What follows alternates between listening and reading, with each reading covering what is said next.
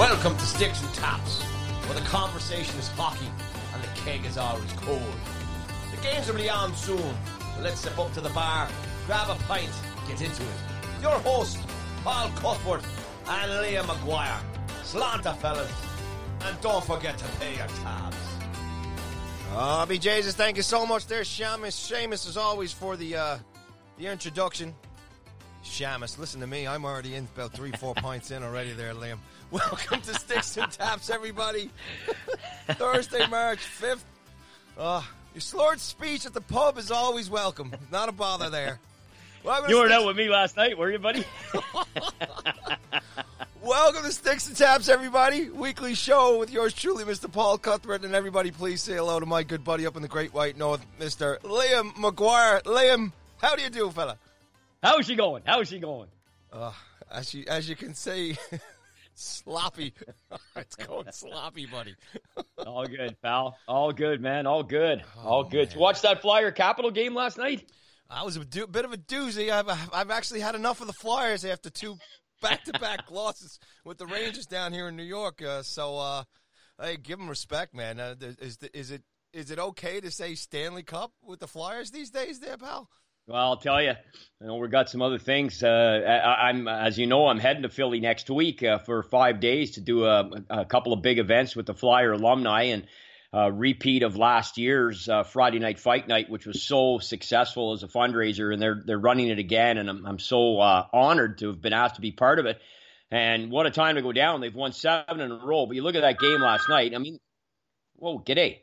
And the Caps have I mean, you know what, Paulie, really, since like December and whatnot, they've kind of been an up-and-down team. I mean, everything's kind of been there's been so much focus on Ovi that and they've been in first place, really, in the division, which is a hell of a tough division, as we know, but they've really kind of flown under the radar of the fact that they've had stretches or games, I guess more so games, where they haven't looked very good. Like last night, late in the second, I checked their shot count. There were like 10, 11 shots on net late in the second. They went 0 for 5 in the power play. They're now 3 for the last 25. It's like if Ovi doesn't score, they took a 1-0 lead too. But man, that Flyer D, holy lifting. They played really well last night. It really is, and it's by committee. You know, I mean, Provorov is their horse, and then Sanheim and Niskanen, and Niskanen's been solid for a number of years in the NHL, but I love that D. And then they got the tower back there, Myers, who's like a skyscraper, and Braun, and Hag are their 5th and 6th D. They are solid. And I mean, Brian Elliott's kicking out BBs last night. I mean, what the hell? I know he ended up with 20 shots. Man. The other kid is good too. Yeah, he is, and they've had nothing but goaltending problems for as we know for decades. So it's maybe a little early to be talking Stanley Cup. I mean, I think obviously in the East, the road goes through Boston. That's just the end of the story. I mean, it starts and stops with them. But I enjoyed that game last night. You know why? It was a lot of hitting. They credited with 53. There was really probably over 60. I mean, the Flyers were leading by example in that regard. And it was a good game. Ovi finished -2 on the night. He still played over 20. Lots of power play time. Just couldn't... they, as I said, there was 10 minutes of power play time. He played 9 minutes and 10 seconds of it. It's crazy. Can you believe that? Unbelievable. He played 9-10 of 10 minutes of power play time. I'd put him out there too. Who wouldn't? The guy's a horse. So I wonder, don't you wonder sometimes when you're watching teams play and they've got these superstars in the league and they pull a guy off, they got to make a change, it's been a minute, get the other guys out there. I don't know, man. You got a horse or two. Let them play the 2 minutes. If you're controlling, it's one thing if you got to go back for 4 or 5 clears. Well, then change up. But man, if you're controlling and you've just had the one clear to deal with, and you're right back in with possession, then hang on to it. Leave the guy out there. They do. Seems to work okay for them. So, let's be honest. Russian players are that way typically, anyway, right? They grew up with lots of ice. They're used to lots of ice. They love lots of ice. And they seem to be able, in large quantities, to be able to play with lots of ice, especially, the last 10, 12 years or so, the guys that have come from there in the NHL have really, or maybe a little bit more than that. You want to go back to Ovi's days, so 04, 05 type thing. That's already 15, 16 years. But Anyway, that was a hell of a game. That was the only one I watched last night. I saw highlights of the rest, but that was a hell of a game. Down at the pub, having a few pints there in St. Patrick's month, and really enjoying the hockey here. So these are all playoff games right now, Paulie, don't you think? I mean, that feel, right? Yeah, absolutely. No, I mean, it's been great. I mean, since, the trading deadline's been over, everybody's firing on all cylinders here. It's been great hockey. Every team has got its own kind of story, at least the ones that are close in contention. And it's tight here on the Atlantic side, obviously, with the Metro teams and Florida kind of bouncing around a little bit at the bottom too. I mean, and then on the West, it's just getting even tighter too as you look at the bottom too as the wild card. So. This is a great time to be a hockey fan, obviously, if you're invested in terms of the whole league, and if your team is anywhere, has a sniff of either getting in or has a spot. I mean, you're definitely just kind of just enjoying every bit of it right now. And, I love it, man. It's been good. As a Ranger fan down here, it's struggling a little bit, coming out of it. But, again, they're playing with house money, young kids. It's all good here. But, you look at teams like the Islanders here and even Pittsburgh there, Liam, just – what, they lost 6 in a row before beating the Sens the other night, right? Yeah, lost 6 in a row. Crosby scored 1 goal, and he was -8 in those 6 games. And then they played Ottawa, and that they ended up running away with the score 7-3. But it really wasn't indicative of the game. That game with Ottawa hangs around, man. They do, and they're about to maybe possibly create hockey history here in this draft. I mean, if the Islanders slide out of the race, Ottawa's got their pick as well. Next thing you know, they're in the draft lottery. Who knows? I mean, this whole thing could get really crazy. But Paulie, in Ottawa's case, it's not so much on the ice because they're dictated, obviously, as all teams are, by what happens off the ice. Yeah, let's get into it, man. Oh, my God almighty. Okay, listen. Let me read this to you, okay? I'm listening. Check this out. This is in... Oh, I didn't write down... I believe this is in the last 4 years, okay? Here's who's been fired or let go or they left on their own, okay?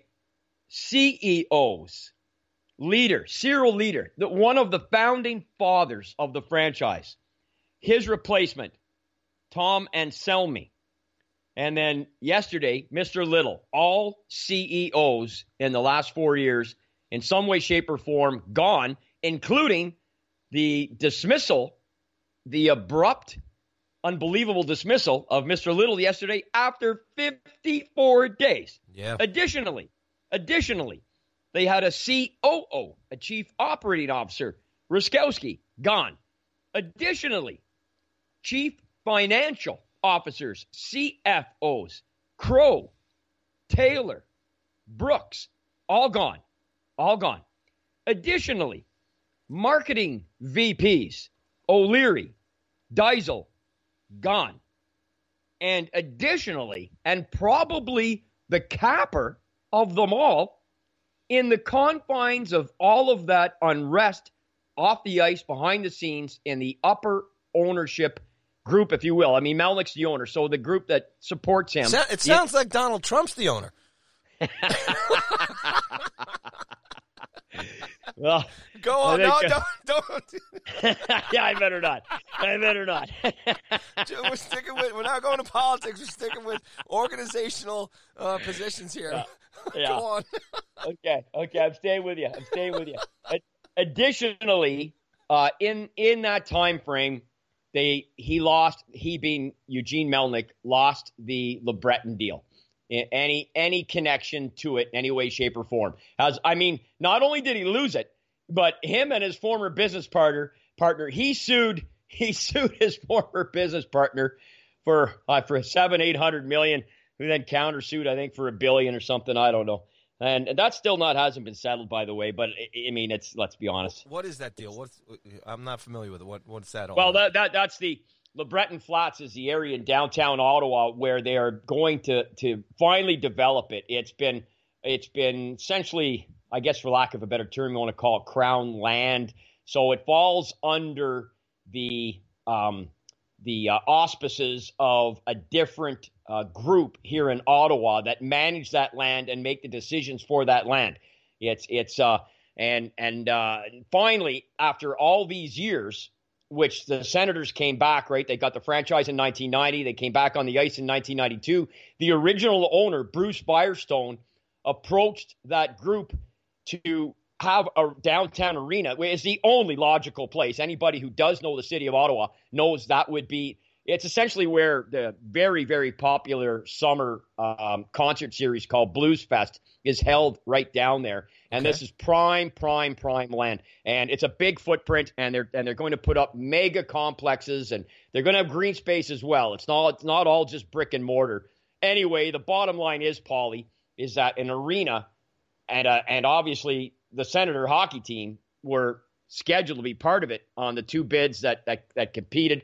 Mr. Melnyk's bid was the bid that was selected to proceed to see if they could actually go ahead, formulate the plan, support it financially, put a shovel in the ground, and be part of the development with the arena.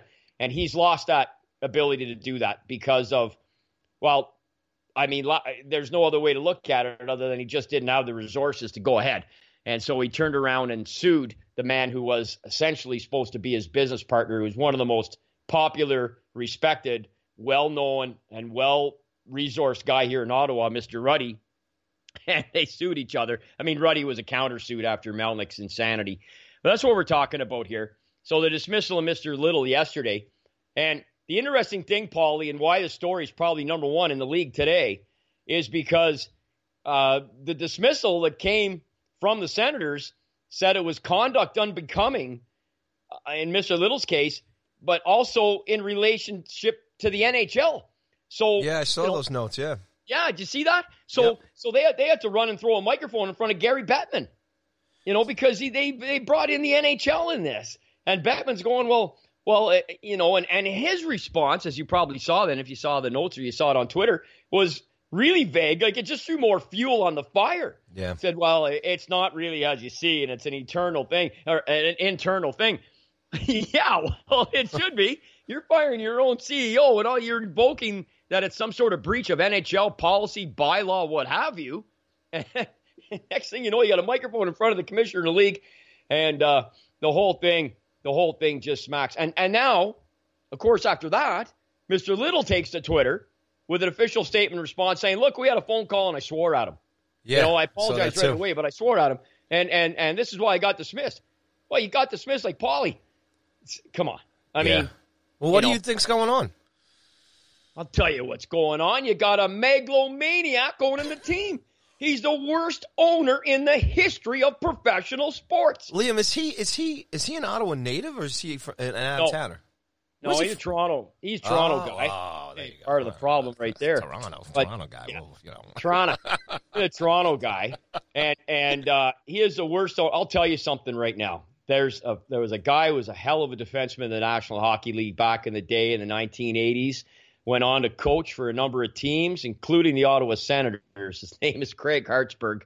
I'm sure you remember him. Absolutely. He coached here briefly with the Ottawa Senators. I'm going to tell you two quick stories, okay? You got him, man. He coached here. That's what we're here for, buddy. That's right. What the hell am I talking about? I'm not going out drinking for a couple hours, though. Got me pint ready to go. Let's go. Fire it up. All right. It's just you and I at the pub, right? So Hartsburg used to tell people after he was dismissed here that Melnyk would phone him in the middle of the night. In the middle of the night, he would phone him and tell him what to do with the power play. Here's a better one. So Brian Murray, God rest his soul, was a very dear friend of mine. And I used to pop by the arena every now and then for different reasons, whatever. I was going in, I think, to pick up media guides. Kegs, I'm sure. Yeah, well, got to make sure they're locked and loaded for my next appearance. You know what I'm saying, brother? Because I don't go anywhere dry, okay? I don't go anywhere dry. You better be ready to have some alcohol there. So, that's what I used to do to settle my disputes when I coached minor hockey. I would allow the parents to send one email and one only. If it got to two emails, I said, we're not having an email discussion on this. I'm coming over to your house. Give me a day and a time and make sure you have something for me to drink. And then I would go over and we would sit down like adults and talk face-to-face like you had to do back in the day. Mm-hmm. And we'd have a couple of pints and maybe a whiskey, and we'd get up and we'd shake hands every single solitary time that I had to go in 12 years of coaching. And there was only a half dozen or 7 or 8 at the most, maybe in 12 years, that I had to go to somebody's house. And I sorted it out with a face-to-face, with a pint, and with a handshake. And then when I walked out that door, they understood that I was the coach and they were the parent, and just get little Johnny to the rink and I'll take care of the rest. There you go. So giddy up. That was the way we sorted it out. Now, and I'm in at the rink one day, and I'm walking by Brian Murray's office. He's on the phone. I was going to step in, but I saw he was on the phone, so I backed up. And he waves me in. So I said, okay, maybe he's talking to his brother or his nephew, Tim, or, you know, or Terry or somebody from Shawville that I know or whatever. That's the town he's from, in the Pontiac region over on the Quebec side, just across from Ottawa there. It's a beautiful, beautiful area. They've got, they like to go over there too. So I pop in and I sit down in the chair. He's on a speakerphone with Eugene Melnyk, okay? Okay. So, do you remember a German hockey player named Christoph Schubert with Ottawa? He played with the Ottawa Senators. He bounced around the pros. Went back overseas when he finished his career. This guy, Paulie, this guy was built like a Greek god, okay? I mean, he was chiseled out of stone. But it wasn't stone. It turned out really mostly to be balsa wood. But what happened was Melnyk really wanted him to sign in Ottawa, and Brian Murray didn't want to sign him. I was in the office. I was privy to the whole conversation, the whole thing.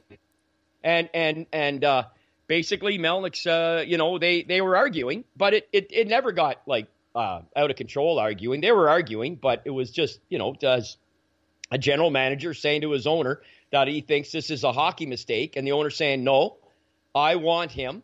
I'm the owner. I pay the bills. Get it done. I'm paraphrasing, but that's essentially how it went for about 6 or 7 minutes. The call ends. He hangs up. He says, Brian says, I got to deal with this all the time, Liam, all the time. And I mean, you just shake your head. Guess what, Paulie? Next day, media release, Schubert signs. And like it was ridiculous money, but for the time. I believe it was a 3-year deal for several million. And, of course, he was a bust. And boom. You know, he went on. I think he played. You know, he kept playing elsewhere, and God love him. You know, good on him. I mean, he played pro hockey, he got paid, made some money, made a good contract out of Ottawa's case. Point is that this guy makes Harold Ballard look like a choir boy. This is unbelievable, unbelievable. Now we got to take Mr. Little at his word here. He went on Twitter and said, "Look, here's the way I read it. We you know, I got brought in. I'm a strong-willed guy. You saw the quote, right? Yep. And he says." Look, I was standing up for what I think the direction we need to go in, and we got into it on the phone.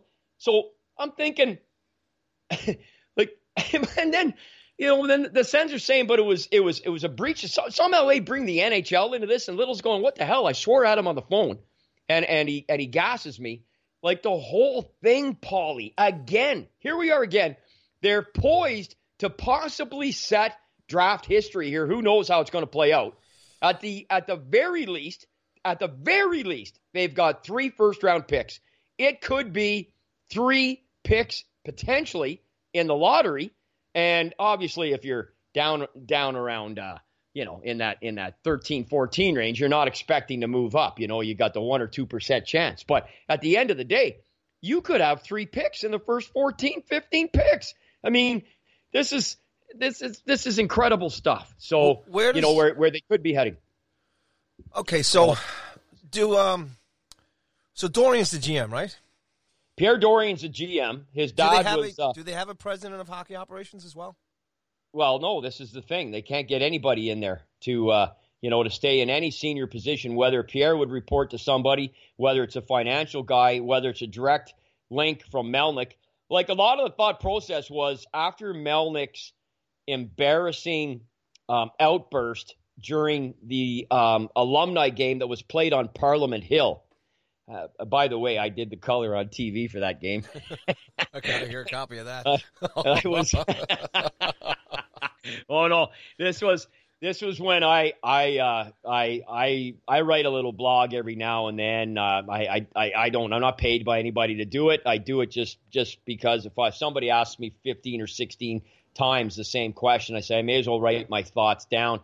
And I wrote some thoughts that I heard some rumors that the Sens were up for sale, and it went sort of mini viral. And the Globe and Mail picked it up, and Roy McGregor wrote it in the Globe and Mail, and he mentioned my name, and next thing you know, I was getting calls from across Canada. And this was all 48 hours before this outdoor game, and this was all me, right? I write a little blog. I mean, when I say little, I mean I post it on Facebook, LinkedIn, and Twitter, and I'm no Bob McKenzie or Don Cherry in terms of followers.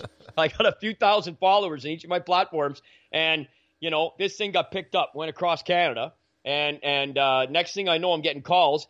2 days later, and I'm at Parliament Hill on TV, and Melnyk shows up post game. You probably remember this now, and he just had 30 microphones in front of his face, all asking him about this impending sale. I was the one who wrote it. I was the guy who wrote it, and it got picked up across the country, and it started a wildfire here. And then he says, "Sale, I'm not selling this team. I'm never selling this team. I'm giving it to my daughter." He said, "You know what? I'm so sick of these fans. They don't support me. They don't support this franchise. I'm gonna maybe move this team to Quebec City where somebody cares." And that's really, wow, at that point, was the jumping off point for the fan base. That was, you know, they referenced it from the 70s TV shows, Fonzie jumping the shark and Happy Days.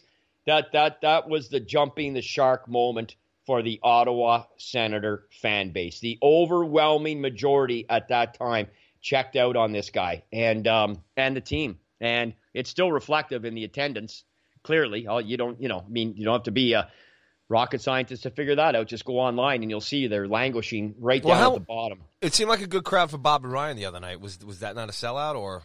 No, it was the announced crowd of 12,400. It was probably 10 or 11 in the building, but they were, you know, that you had the two best moments of the season in the span of 7 days. You had Myers, the Zamboni driver, beating the Leafs in Toronto, and then 6 days later you got Bobby Ryan coming back from, you know, checking into the NHL substance abuse problem. He's 100 days away, 100 days, his first home game, gets a hat trick. And you're right, look, that crowd was very supportive. The people that go, like, this is a passionate fan base. It is. It's like I think that exists obviously in most cities. Absolutely, across Canada. Yeah. You take your hardcore fans. Everybody knows what MSG is like. If you've never been, it's an experience unto itself. Everybody knows what Montreal, Nashville's fan base. You look at Vegas, go down the line the last number of years. You go out west, Winnipeg's insane.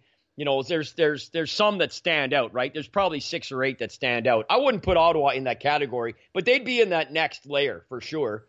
And those that were there that night were, I mean, hey, listen, if you can't cheer for Bobby Ryan when he got that empty netter for the hat trick, and given what he's gone through, and he's been such a whipping boy here too. So it was, you know, because of his contract, he hasn't been able to live up to it. And then it's this, and he's gone for, like, you know, more than 3 months, and he comes back, plays 2 games, gets a trick. It's pretty impressive. And he's dropped the gloves a couple times. Like, he's doing everything he can. You know, it's not his fault. They threw the money in front of him, and that was a knee-jerk reaction. Not a knee-jerk reaction, but that was a planned reaction by the late Brian Murray to try and alleviate the unbelievable calamity of having to do again with Daniel Albertson. That's really where the slide started here, Paulie. Yeah. That Daniel Albertson, a legacy guy, sitting in the office, or his agent saying, "I want $7 million over 1 year or 12 over 2."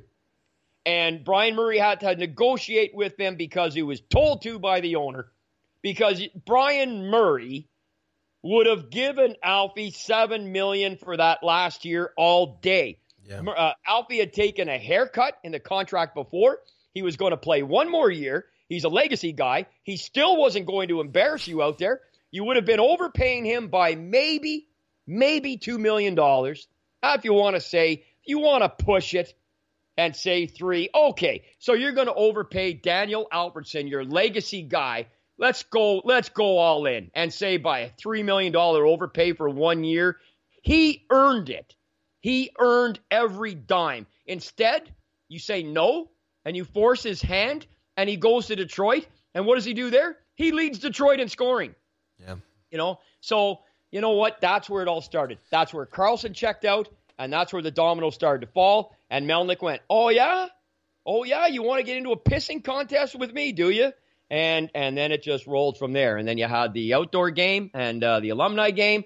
And it's been now, you know, everything else since then. And here we are again yesterday, right back on the front pages of everything. The Twitter, all the social media has another CEO, the third one, and the eighth senior member going back 4 years that has either been dismissed, left on their own, or the contract ended or whatever, you know, one of the three ways. And it's a joke, man. It's a joke. I there's a lot of rumors, Paulie, that the NHL are involved behind the scenes here. I don't know that to be true. Well, this is what I want to ask you, if you don't mind. So a little bit of a timeline here. So number one, how long has Melnyk owned the team now?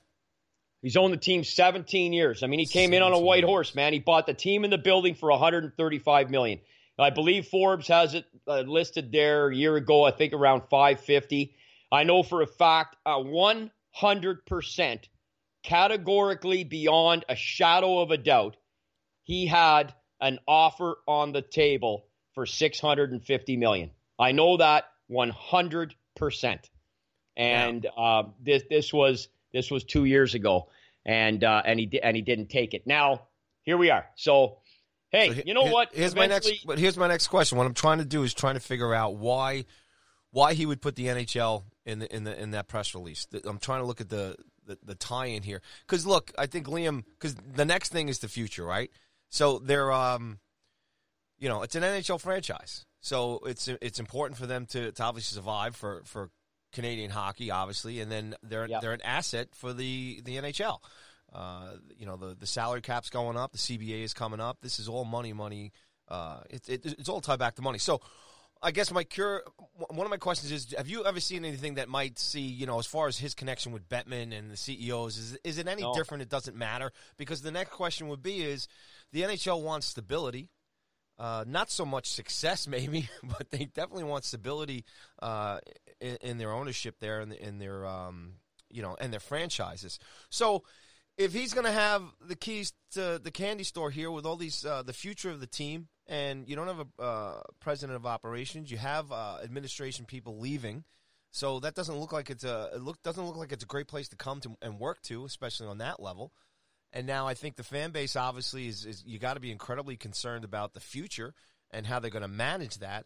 And I just wonder if the NHL looks at that too, as far as them being a successful franchise there. And the last thing I'll ask is there still a small possibility with the downtown deal going through or not, but of these guys moving? I mean, that's a lot to throw at you, but I'm looking at it from the other side. 17 years, you know, a lot of assets gone.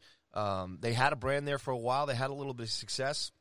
Oh, yeah. And now Absolutely. It seems to be kind of flipping here. And this guy is, like I said, he's, you know, even Dolan down here in New York, he used to be he's having his own problem with the Knicks here. But as far as the Rangers and hockey operations, the Rangers, he's really been, you haven't heard a peep from this guy. And he's let the hockey guys run the hockey business.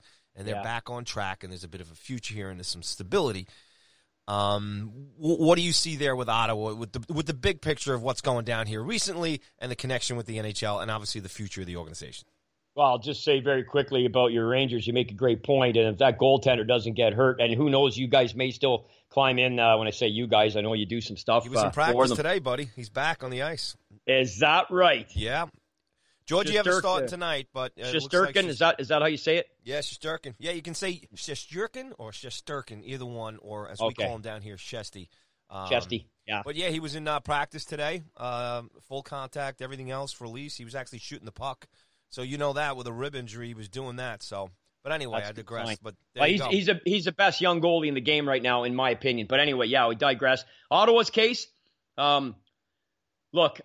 Just in a nutshell here, because we're 30 minutes in and probably, you know, maybe 10 longer than we originally planned. Well, but I think what we should do, buddy, is probably just stick with this here, and then we'll get to our Irish stuff. Maybe we can sneak a couple of things in here, but this is how we do this, buddy. But go on, man, because I think it's a great subject, and I think, you know, for Sens fans and for us on the outside that are not really diehard Sens fans, but again, you're if you're a fan of the NHL – And, you know, you watch the money here and there and all the big things that are going on with the league and expansion coming up here in Seattle and everything else. I think it's important, and especially more than anything, I mean, we've kind of got it made down here in the States with all the, you know, with all the States, you know, franchises. And I know up in Canada, it's a tougher game, especially outside of Toronto and Vancouver and Montreal as far as, you know, where the Jets stand and where the, and now definitely the Ottawa Senators with all that's going on. You don't really hear this too much. Go ahead. No, well, you're right. And yeah, I know we want to finish with our Irish toast and everything, and we're trying to stay to a bit of a clock. But for one, I don't think he can move the team. He may want to. He may explore it, but I don't think the Board of Governors, I think they want a team here in Ottawa. It's the capital of Canada. There is history here. And as you said, this team itself, this current franchise had a hell of a 10-year run from 97 to 07. They were one of the best regular season teams in the league, and they had a semifinal trip in 03 and a trip to the finals in 07. And it's really been a – I was just talking about this the other day. Even almost every night I go out, you know, I'm talking hockey with somebody somewhere, and this comes up quite a bit. I mean, I'm here, obviously, in the Ottawa area, so it's very, very prevalent. But I don't think he can move it, Paulie. I don't think the Board of Governors would allow it, especially with people here that would like to purchase it. So I think he would be nixed on that. You know, I really do. I don't know all the bylaws. I got to be honest. I mean, it is his franchise. I don't know if he can take his cake and eat it, or, you know, take his puck and go home type thing and just draw a line in the sand. I don't know. But, you know, and to your other question, just answer it in terms of, I think you raised probably the best point of all in all of this. How or why did they bring in the NHL in this release on Mr. Little's dismissal? I don't understand it. You know, they say they breached some sort of protocol, NHL. I don't understand it, and that therein lies a question. So, if you saw the interview with Gary Bettman, he looked, you know, he looked. There was a look of disdain when he was asked it. So, there's a dark side to the ownership here across the board, and the NHL and everything. I mean, and I guess that's with every top corporation and everything else. So, but you have to feel there's some back communication lines here, because you have to believe, you know, Bettman had to approve that, right? For that to be in that statement.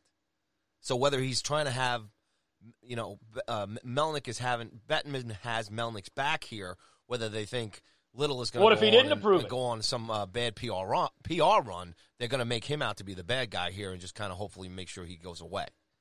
Well, that's the whole thing is just absolutely, it's incredible.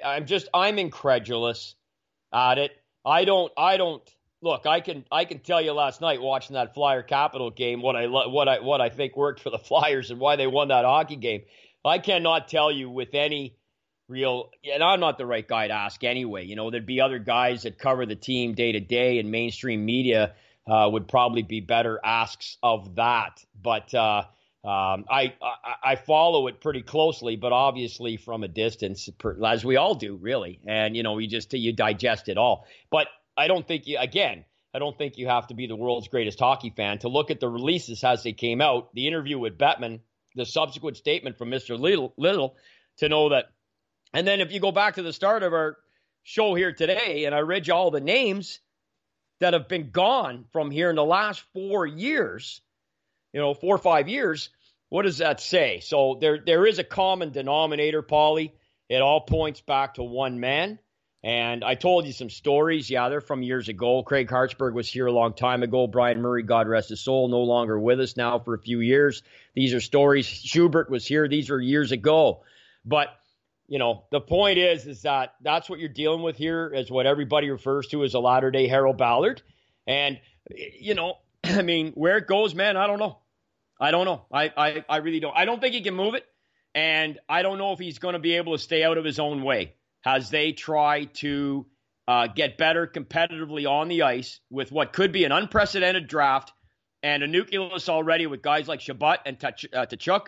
If they re-up them this July, which I believe they will, and with a few decent players, it looks like, I mean, that Belleville team, their American Hockey League franchise has had a fantastic season. Not to say that always translates, but they've got a lot of kids on the farm too. Not a lot, but 2 or 3 anyway that look like could be solid NHLers. In any other team, any other organization, we say they're going in the right direction. But in Ottawa, you can't say that because you run into a brick wall at the top where you hit that wall and you ricochet off it hard and you have no damn idea where you're going to end up. And that's what's happening here. And I'm just citing you the names that are at the top, Paulie. Yeah. There are so many in the infrastructure jobs of this franchise that have either been dismissed or bought out or they've quit. I mean, I could tell you other stories too. It's just whatever, but it's. So we're expected to see Melnyk behind the bench here. One of these teams. Is what you're saying. Well, Liam, this trickles down, right? There's no way. You know, you talk about the early 2000s and everything and you know, they had a good run. So where they are right now, though, is going to start to trickle down here, right? And that's going to affect, you know, God only knows, hopefully, as a fan base, you cross your fingers that the draft stuff, you know, comes in. But, you know, as far as players wanting to come here, future free agent signings, again, stability, everything else, it's kind of a flip side of I have to use the New York, example here. Like the Islanders, how they've changed everything, their perception here, and now they're getting a new arena, and they've got stability. And not only are they developing good young prospects here, they've got a solid coaching and a hockey operations here, but they're making it enticing for free agents to come and sign here. The New York Rangers are doing that too. They're using their young team. They got a good young coach. You got JD. You got Gorton. There's direction here. And not only the Rangers are going to definitely benefit from free agent signings, more of them down the road, especially with the cap going up and everything else. Now these teams will actually be able to make some maybe the decisions will be a little easier for them. So, you know, you look at the Ottawa Senators now, and like I said, we could sit here and talk for another 45 minutes on all the other stuff that you know. But I think, unfortunately, for the fan base and for the city and for the future of the team here, it's kind of scary. And you know the only way that direction's going to be turned around is they've got to make changes. And whether if he's not going to go, he's got to hand it over to somebody else. And that'll be, I think, that's the most interesting thing that we'll have to watch here going forward. And maybe that's the NHL connection, is to see what happens, whether or not Bettman and the rest of the GMs look at Melnyk here and say, hey, look, you better get your ship straight because, you know, they either can't come in there and fix all the damage, or you're not going to be an albatross for what they're trying to do with the league. Because obviously the league every year, Liam, the monetary value of the franchises just continues to go up. The players are making more money. The fans are still coming out. Now, if they're not coming out in Ottawa, and then, you know, against the Canadian dollar and everything else, how that, you know, relates to what's going on down here in the States, I think that'll be the thing to watch out, whether this becomes an even bigger issue than him just letting certain guys go. It's the full, you know, the next 5-10 years of this franchise and how they relate to the other Canadian franchise and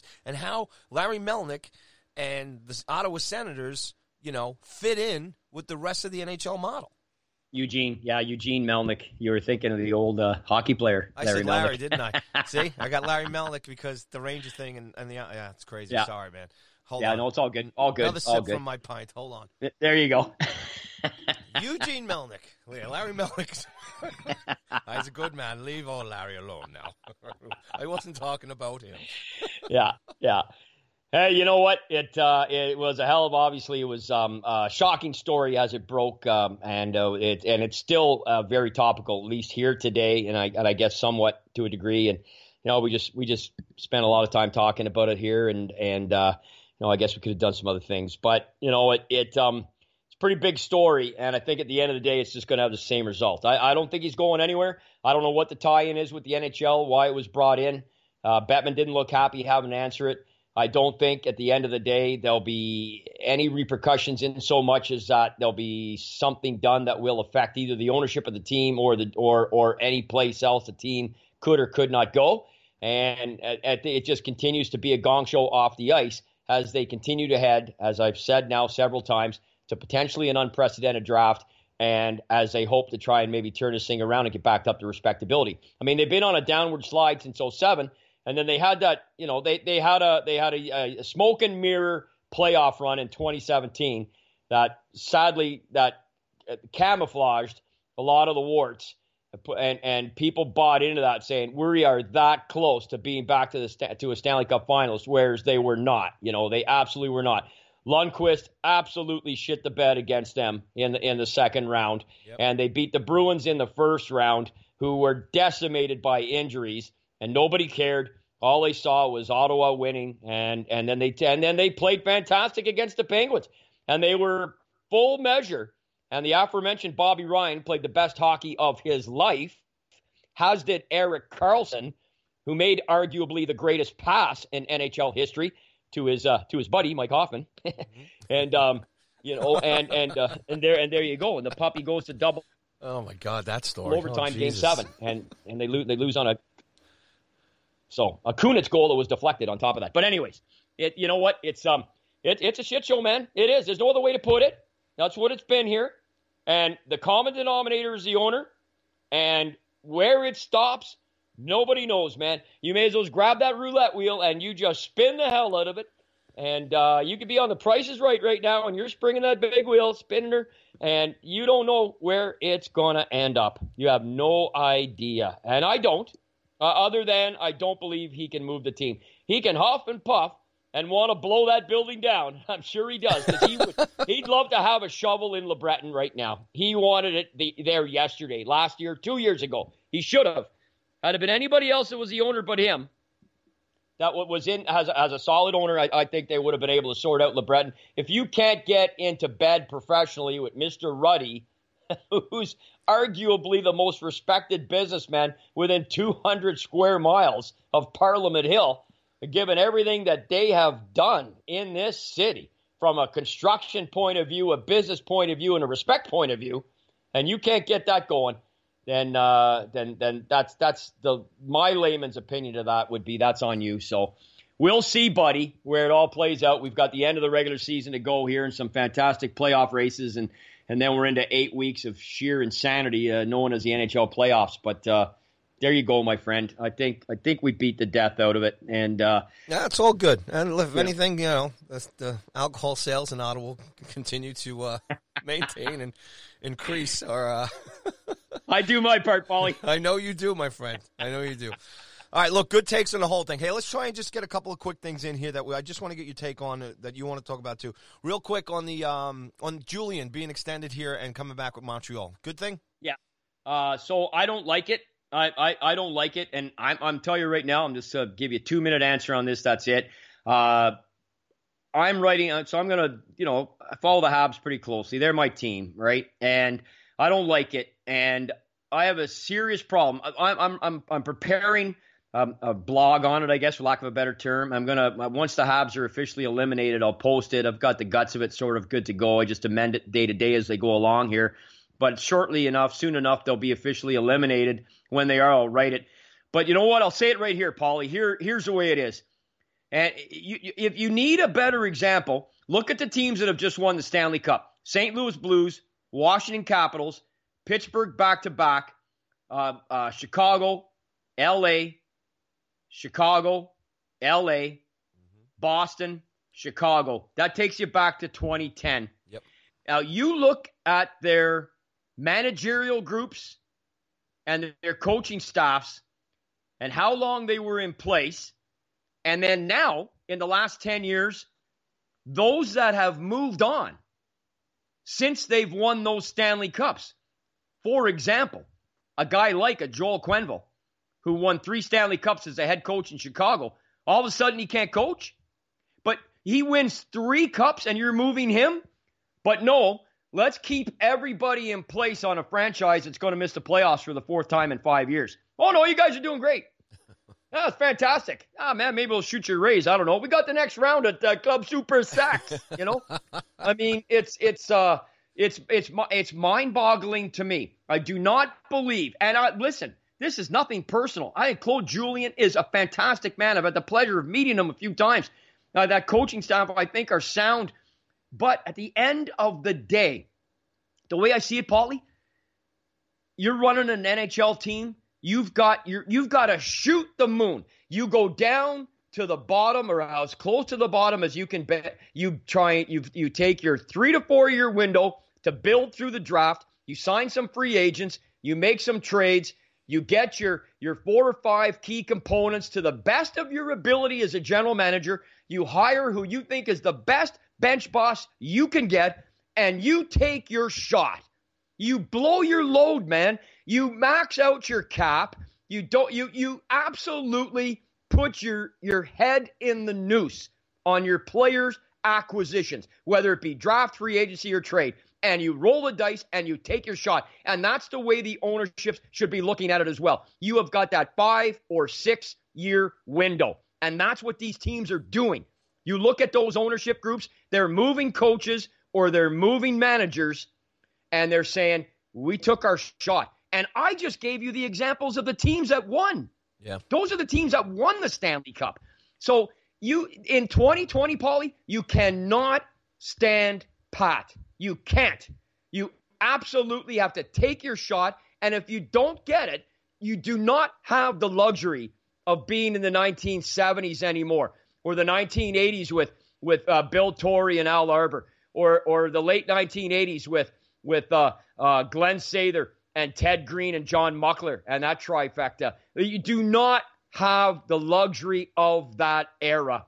It's a different era, and you've got to move, baby. You've got to make your moves, take your shot, and if you don't get it, you're out of Dodge. And I don't think this is the right answer for the Canadiens organization to have both Marc Bergevin. By the way, the Habs have no president of hockey ops or anybody that Mark answers to. He goes right to Jeff Molson. Wow. Now, I believe when Washington won the Cup 2 years ago, I don't think Brian McClellan answered to anybody either, if I'm not mistaken. I think Dick Patrick had already left, if I'm not mistaken. I could stand corrected on that, okay. But I believe Dick Patrick had already left, and I think Brian McClellan just went right to the owner, the Caps owner, I believe. So I'm not saying that's a blue book that you go to subsection 4, paragraph 2, and that's the way it's got to be. But in my opinion, as an astute follower of the NHL today, and a guy who watches as much or more hockey than anybody, I believe that you have to take your shot. You've got that. I think a 5 to 7 year window is absolutely plenty. This will be the conclusion of year 8 for Marc Bergevin. He's going into year 9 next year. They're going to miss the playoffs 4 times in 5 years. Not acceptable. Not acceptable. And of course, you know, you're screwed in Montreal because you have to speak French, and you're never gonna get maybe somebody who you really, really want. It's like whoever you think is the best coach in the NHL right now, you know, whoever it is, if he can't speak French, and if he can't recite Bill 101 in French, then he's screwed. You know, he's never going to get in, and it's a shame. Anyway, another story. But that's how I see it, man. That's how I see it. That's just the Habs case. But I'll tell you right now, we'll get into that more down the road, and I'll give people names when we do another show down the road when the regular season's winding down and Montreal's out. No, I hear you, man. No, you lay it out pretty well, man. It's very look, the Habs. It's just weird how they're just not relevant as far as I'm concerned. You know, again, I tell you from the perspective of being down here in the South, and it's very, very weird. I mean, look, even the Rangers are beating them now. we Rangers never used to be able to come in and beat us in your own house, let alone with a lead. No, well, yeah, let alone with a 4-0 lead. If that's not the sign, Liam, I don't know what is. You know? Well, the apocalypse was upon them then for sure, and I know there's been some other teams, right? We talked earlier about the Pittsburgh Penguins losing 6 straight in regulation with Crosby and Malkin. So some things have happened in the game, but you know you can't look over your brother's shoulder and say, oh, well, he did it, it's okay. You know, you take care of business in your own barn, and they haven't done that. And to me, I hate to go back and just point to one moment, but to me, this was it.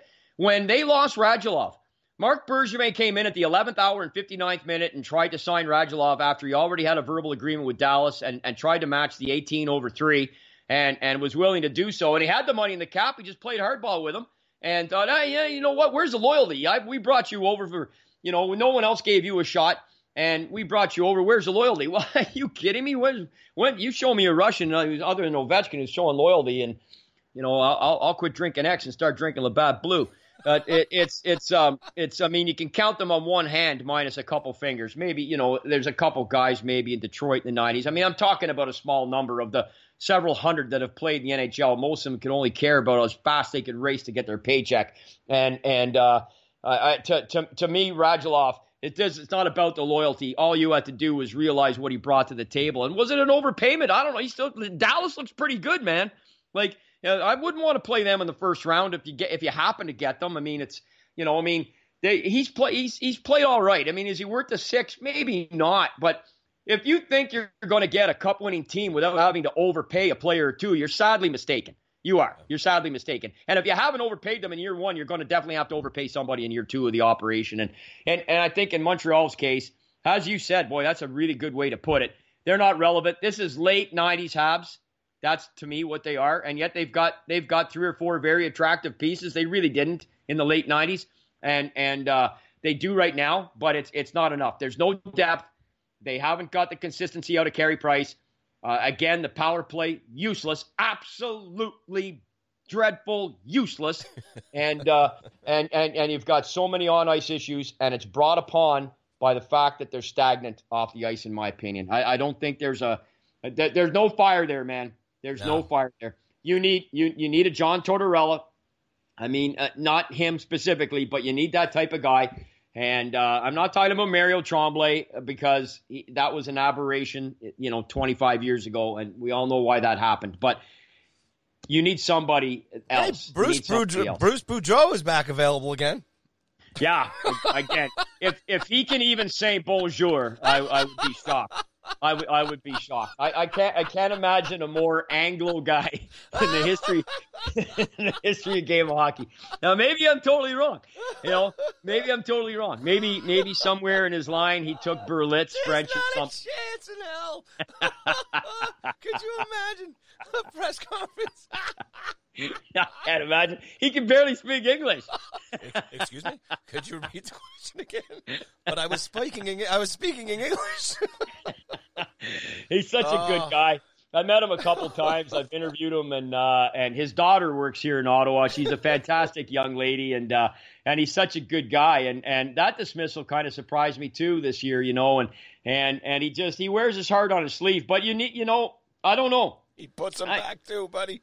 He's got that professional drinking face, buddy. Oh, yeah, well, he's a product of the 70s. If you're a product of the 70s, you're a guy who came up very accustomed to handling a couple of pints, that's for sure. I mean, especially if you're involved in hockey, it went secondhand, right? I mean, it was boom. Oh, yeah.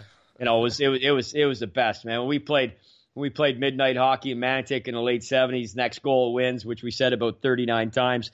Then by the time we retired to the dressing room, you know, it was always 3 or 4 24s in there. And, you know, you drill them all back. It was just the greatest. We played on Friday nights at midnight. I mean, we all played league, and that was just something we did as friends. And, boy, you want to talk. Some of the most fun of my life, man. Absolute most fun of my life. Half of us out there with no buckets on, running each other. And a lot of good hockey players, too. A lot of guys who could really play. And it was so much fun. So you're right. That's just a product of that era. And Bruce Boudreau's from that era, that's for sure. But anyway, buddy, that's how I see it with the Habs. I just think when it's official here, and now we know they're back. So they're coming back. Yep. We'll see what happens in the lottery. We'll see where they end up picking. They got Caulfield coming. They got Romanoff coming. Don't know if they'll both play next year or not. They've got, you know, Charlie Hudon finally scored again, his first goal in 4 or 5 months. I guess that's reason enough for a parade. And, you know, I just don't know. I don't know. They're not, I love them. I always will. I'm not going to be, I read something online, some guy wrote a blog that he was a Habs fan. He wasn't a 70s Habs fan, so he's next generation down. They win the Cup in 86. They go to the semis in 87. They go to the finals in 89, lose to Calgary. They run into the Bruins, finally have their number in the early 90s. They turn around, win a Cup in 93. So he grew up then. So he's a product of a pretty good team that was sort of a carryover, like albeit on a poor man's version of it, of the 70s domination. And he's saying, no, you know, I don't know whether I should have my son as a Hab fan. I'm embarrassed, this and that. Are you kidding me? Are you kidding me right now? Grow a pair, you gutless wonder. What a piece of shit comment to make. Like, and you're going to write that on a blog? If you're a fan, you go to the mat for your team. you absolutely go to the mat. And if you're out somewhere and you're watching publicly and they're taking it on the chin, well, then you got to take it too, and you got to eat it, and you order another pint and you drown your sorrows. But if they start cutting the hell out of the squad or whatever, well, then I think you got to say pardon. And maybe you do a little dance, you know, because you're backing your team. You don't write some tripe like that. What a gutless thing to write. I don't know if I can have poor little Johnny support my team. You know, they're so terrible. Oh, my God. What a gutless thing to write. Anyways. Well, buddy, I tell you what, man. Between the Habs, the Sens, and if the Leafs don't get in the playoffs, and Buffalo's not going to do anything. They're locked and loaded because Florida can't win a game to save their lives. They're going to lose again tonight. But I'm saying, all the Leafs have to do, Paulie, is just avoid a losing streak. That's all they got to do. They got L.A. tonight at 10:30. I'll be watching. They may, even if they don't win, I bet they'll at least get a point tonight, guaranteed. They're laughing anyway. Florida can't win squat. Everybody else is 9 billion points back in the Atlantic. And they got no worries. They're going to cruise in. They got to stay healthy. They got Tampa first round in Tampa, and it should be a hell of a series because no Steve Stamkos, and they're going to give the Leafs the Toronto's going to give Tampa all they can handle come playoff time. Riley will be back. Mark my words, man. They're going to be a tough out by Tampa, and then they got the Bruins second round, and the dream will die. But you know, it's they're going to make the playoffs. They're absolutely, right. They're in. They're guaranteed. Because I wasn't sure what you guys are going to be able to do this spring if the Leafs don't get in. Oh, well, the Leafs are in, but I mean, you know, let's put it this way. We'll start on the golf course, but when we hit the 10th hole, we'll just wait, and a couple groups later, they'll be coming along. Oh, so, man. You know, but yeah, I don't see I don't know, from a Canadian city perspective right now, I think we're hanging on our hat on the Edmonton Oilers. That's you know, I mean, they're having their best year ever since McDavid started, and even better than when they went to the playoffs a few years ago. Obviously, Draisaitl, he's going to win the Hart Trophy this year, and he deserves it. And he's got Connor on the team, and he's going to win the Hart. It's unbelievable. Come on. Panarin's going to win that Hart Trophy, buddy. No, he's not. No, but he's going to get a lot of votes. He's going to be in the final three. He should be. But I think Draisaitl will win the Hart, and I think the reason he won it is when McDavid was hurt and the way Draisaitl played during that absence and the team's record, that it probably cemented it right there. He's going to win the Art Ross too, so he's going to win the Art Ross. And Connor was hurt. The points per game is I think they're off by two 1/100ths of a difference. So you know, if Connor plays, he probably maybe he edges him out possibly for the Art Ross, and maybe then Draisaitl is not in the Hart discussion. But you know, if your aunt had balls, she'd be your uncle, right? So it's just the way it is. Oh, I mean, man. See, now you've officially made us an explicit show. I have to change it now. In the iTunes library now, we have to put the black label on the show. Yeah, just put a little something in to warn the 10-year-olds or something. It's probably Buddy's son anyway, you know, who he's trying to figure out who to cheer for. So you don't have to worry about his son hearing that language because he's probably not even going to be a hockey fan. He's probably wondering, maybe, Dad, what time is badminton on? When's that championship? Because, yeah, let's watch that. Oh, man, too funny. All right, brother, look, we're fired through this show, as we always do. We're going to have to – it'll be a 3-hour show one of these days, or we'll have to do at least 4 shows a week to get everything that we want to get in. But, look, we have to do the Irish thing before we go. Do you have a few minutes to do this or what? Yeah, I do, man. Let's do it. All right, so let's set this up. Now, me and you, our favorite Irish movie is obviously The Quiet Man with the late John Wayne. So, look, I'm not going to say any more. You set this up and tell me when to fire it, okay? Go. All right, so there's been a lot of movies. So Paulie and I have decided, if you're listening to the show for the first time, if you made it this far, thank you. We rambled on today. But that's me, my fault. Anyway, we're doing a toast. And we intentionally right now are doing it for the month of March to celebrate St. Patrick's Day and month, as I like to celebrate all 30 days in March. How many are there in March? 31? 31. There's 31 in March because Gordie Howe's birthday is March 31st. So there's 31 days in March. We're celebrating every day, at least I do, St. Patrick's Month. And my theme today is The Quiet Man. It's the greatest movie ever filmed in Ireland. It was filmed, I believe, in 51, released in 52, directed by John Ford, starring John Wayne, the Duke, and Maureen O'Hara in I don't know how many on-screen appearances they had. But anyway, so There's about 50 fantastic scenes in this movie. It's a timeless classic. It won several Academy Awards. It was filmed in and around the town of Cong, C-O-N-G, which is about 20 minutes outside of Galway, I believe, 20, 25 minutes outside of Galway. It's a beautiful drive, and you drive sort of around a corner, over a little sort of mountain and a hill. You come around a corner, and you drive into this village, Paulie, and it's exactly like it was in the movie. They haven't changed a thing. And you've got Cohan's Pub and the center of town where Danaher was there as he was unloading the livestock and getting the money, and she wanted her dowry. But prior to all that, there's a scene in Cohan's Pub where the Duke is in there, and he plays a character named Sean Thornton, who's come back to reclaim his land. He was a prize fighter in the United States of America, baby, and he killed a man in the ring, and he comes back home to retire and to reclaim the family land. And he's in the pub when Will Danaher, played by Victor McLaughlin, who was a former prize fighter, by the way. He was a boxer 20 years before that. He was in the ring. He fought, big man himself, in the pub, and they have words where he accuses John Wayne of maybe some impropriety at church that morning. Why don't you play it, Paulie? We'll have a little listen. You got it. Why, this very morning, let him deny it if he can. At the back of the chapel, he took liberties that he shouldn't have. I said good morning to her. Good morning? Yes, but it was good night you had on your mind. That's a lie. That's a what? I said that's a lie. That's a word I take from no man. Put up your fist. I'm not going to fight you, Dan. But I'm going to fight you, then. You. There! What's the matter with you? Oh, he's drunk. Hey, Feeney, take him home, will ya? Come, Squire, don't sell your knuckles on the man. Hey, all right. Come on, Danaher, what do you say? Never. You take the man's hand or I'll read your name in the mass on Sunday. Oh, take it, Squire, take it. All right, I'll join the Church of Ireland first. As if they'd have you. Now go on, take his hand. Shake hands with him like I tell you. Go on. Shake hands. Isn't that great? Well, of course, the people can't see it, but if you've seen the movie, you know what's going on there. So they shake hands, and they have this titanic handshake, and then little Squire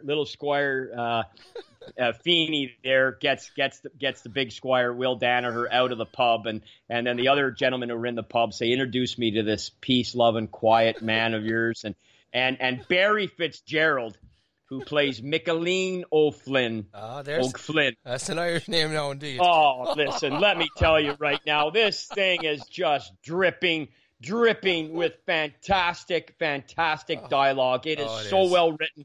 I strongly recommend it. If you've never seen this movie and you have a shred of Irish in your blood, for God's sake, at some point during St. Patrick's Month, find it somehow, somewhere online. Get it. I don't know if it's on Netflix or not, but get it. Watch it. Sit down. Have a couple of favorite beverages. Maybe be with some people that would enjoy the Irish connection with you. It's filmed in and around Cong. Yeah, they filmed some of the scenes on a movie set in L.A. as well. But, Paulie, I was there in 94, man. I was in that village. And I went in Cohan's. And it's a tourist place now, right? They understand the draw, and they get it. And I went in there. Now, that's a long time ago. That's 26 years ago. And I went up to the lady behind the counter, and as they would get every day, and there was 3 or 4 other people in there, and I was waiting my turn, and they just were just sort of blustering around and everything. And I said, by chance, is there anybody still alive in the village who was an extra in the movie? And she says, well, as a matter of fact, my father. Wow. I said, you're kidding. And I said, oh, he's here. He's in the back. I said, could I talk to him? And she said, sure. So he comes out, older man at this point, kind of hunched over, comes out. He's got the old hat on, walks up to me, gives me a great handshake. And he says, you're the one asking about the movie. And I said, yes, I am. And now the other people are all in there. They're gathered around me as I'm asking this guy about the movie. And he says, do you remember the fight scene? I said, remember it. I could quote every line in it. And he says, do you remember when after they're fighting, and they go into the great big bale of hay, and somebody has to, a guy stands up and says, "Marcus of Queensberry rules only." And I said, "Of course I remember that line." He said, "That was me." Wow. So you got to be kidding me. Wow. And he said, "No, sir, that was me." And you know what he did, Paulie? He went to the back and he came out and he had, it was a photocopy, but still he didn't have an abundance of them. And he gave me a photocopy of the playbill as it came out to promote the movie in 1952. It was yellow parchment, yellow background paper with all the headlines on it and everything from the movie and a couple images. And I'll tell you what, I was on my hunt and I had my cousin, listen to this name, Fanula Nakulin. She was from the Aran Islands. You want to talk? You're just making that one up, aren't you? No, I'm telling you right now, Paulie, we set a record. We set a record in the Aran Islands in 1989. Me and my brother Mike and my brother Sean and my five McGuire cousins from Dublin. There were 8 of us, and we went in there. And at the little pubs called T-Ned's on Inisheer, at last call, I said to the barkeeper, "How many pints have you got in that fridge?" And he said, "What do you mean?" I said, "Count them." And he counted them. There was 64, and we bought them all. Oh. Professionals. That's great. 64 pints at last call. 8 McGuires. 8 McGuires, 1989, Inisheer. Oh, that's amazing. The stories I could tell, but I'm working up at there. Must have been. So, Paulie, I'm going to toast. I don't know if you want to go along with this one or off. I'm with you, man. Do this together. Go ahead, man. Hey, stand by. Let me just get this here. Here we go. There. All right, I got my whiskey. And I want to toast the greatest movie ever filmed on Irish soil, starring one of the greatest actors in the history of the world, John Wayne, The Quiet Man, 1952. Here we go. Bravo. Get it in you. Wow. Woo! After last night, I'll tell you, that's kickstart the engine pretty good. I'm saying you're ready to go now. Another shift. Yes, sir. Buckle up the chin straps, kids. Pay the babysitter. Daddy's going out. Oh, man. That is great stuff, buddy. Well, I tell you what, man. Watching that scene, there's an old man in the corner. He's got the cap on and the beard, and he's up against the pole, and he's laughing his ass off. And it's absolutely hysterical. And just even the line by the priest there, if you don't get your act together, I'll read your name in tomorrow's mass. He says, "I'll join the Church of Ireland." As if they'd have you. Oh, what a great way to wrap this show up, buddy. I'm going to watch it again this for St. Paddy's Day. I mean, it brings back many memories. Me too. It's fantastic. Good stuff, buddy, man. As always, another short show. Sticks and taps. All right, Liam. Say good day to the folks. All right, everybody. We'll catch you next week. G'day. All right. Cheers, everybody. Slanta. Thanks so much for listening. Sticks and taps. Tell the world. Go on.